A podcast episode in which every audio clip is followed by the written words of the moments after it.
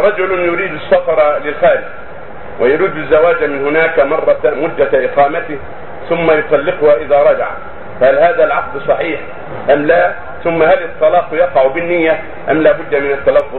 جزاكم الله خير. أولا النصيحة ألا يتزوج كافرا وألا يتزوج من هناك إلا إذا وجد مسلمة طيبة، فإن بعض الناس يتزوج الكتابيات وإن كان أصله حل لنا تزوج الكتابيات من اليهود والنصارى إذا كنا محصنات، لكن في ذلك خطأ. في زمن الأول كان عمر ينهى عن ذلك ويحذرهم من شر ذلك، فكيف بحال زماننا؟ فإن كثيرا من الكتابيات يجرون الزوج إلى الكفر وسبب حبه لها تجره إلى الكفر ثم تجر أولاده بعد ذلك إلى الكفر، فينبغي الحذر.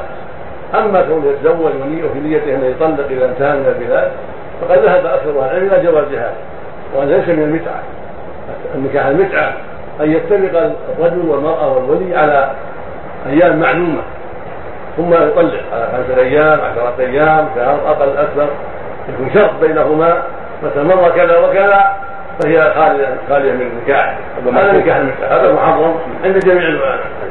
أما يكون يتزوجها ويحبها ويتزوجها وفي نيته بداخل قلبه أنه متى سافر من البلاد طلقها ما يرغب أن ينقلها إلى بلاده، هذا عند الجمهور لا حرج فيه وليس من المتعة، والنية في القلب لا يقع بها طلاق. يقول النبي صلى الله عليه وسلم إن الله تجاوز عن أمتي ما عدل يا موسى ما لم تعمل أو تكلم، فلو نوى في قلبه أن يطلق اليوم أو يطلق باطل ثم هو لا عليه.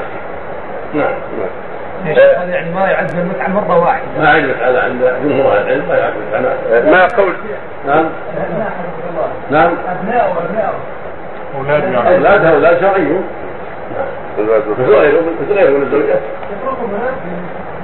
يعمل ما يستطيع ينقلها ينقلهم أو ينقلها معهم ولا يطلق، هذا قد يخضع لقوانين البلاد قد لا يكون باختيار أصلا.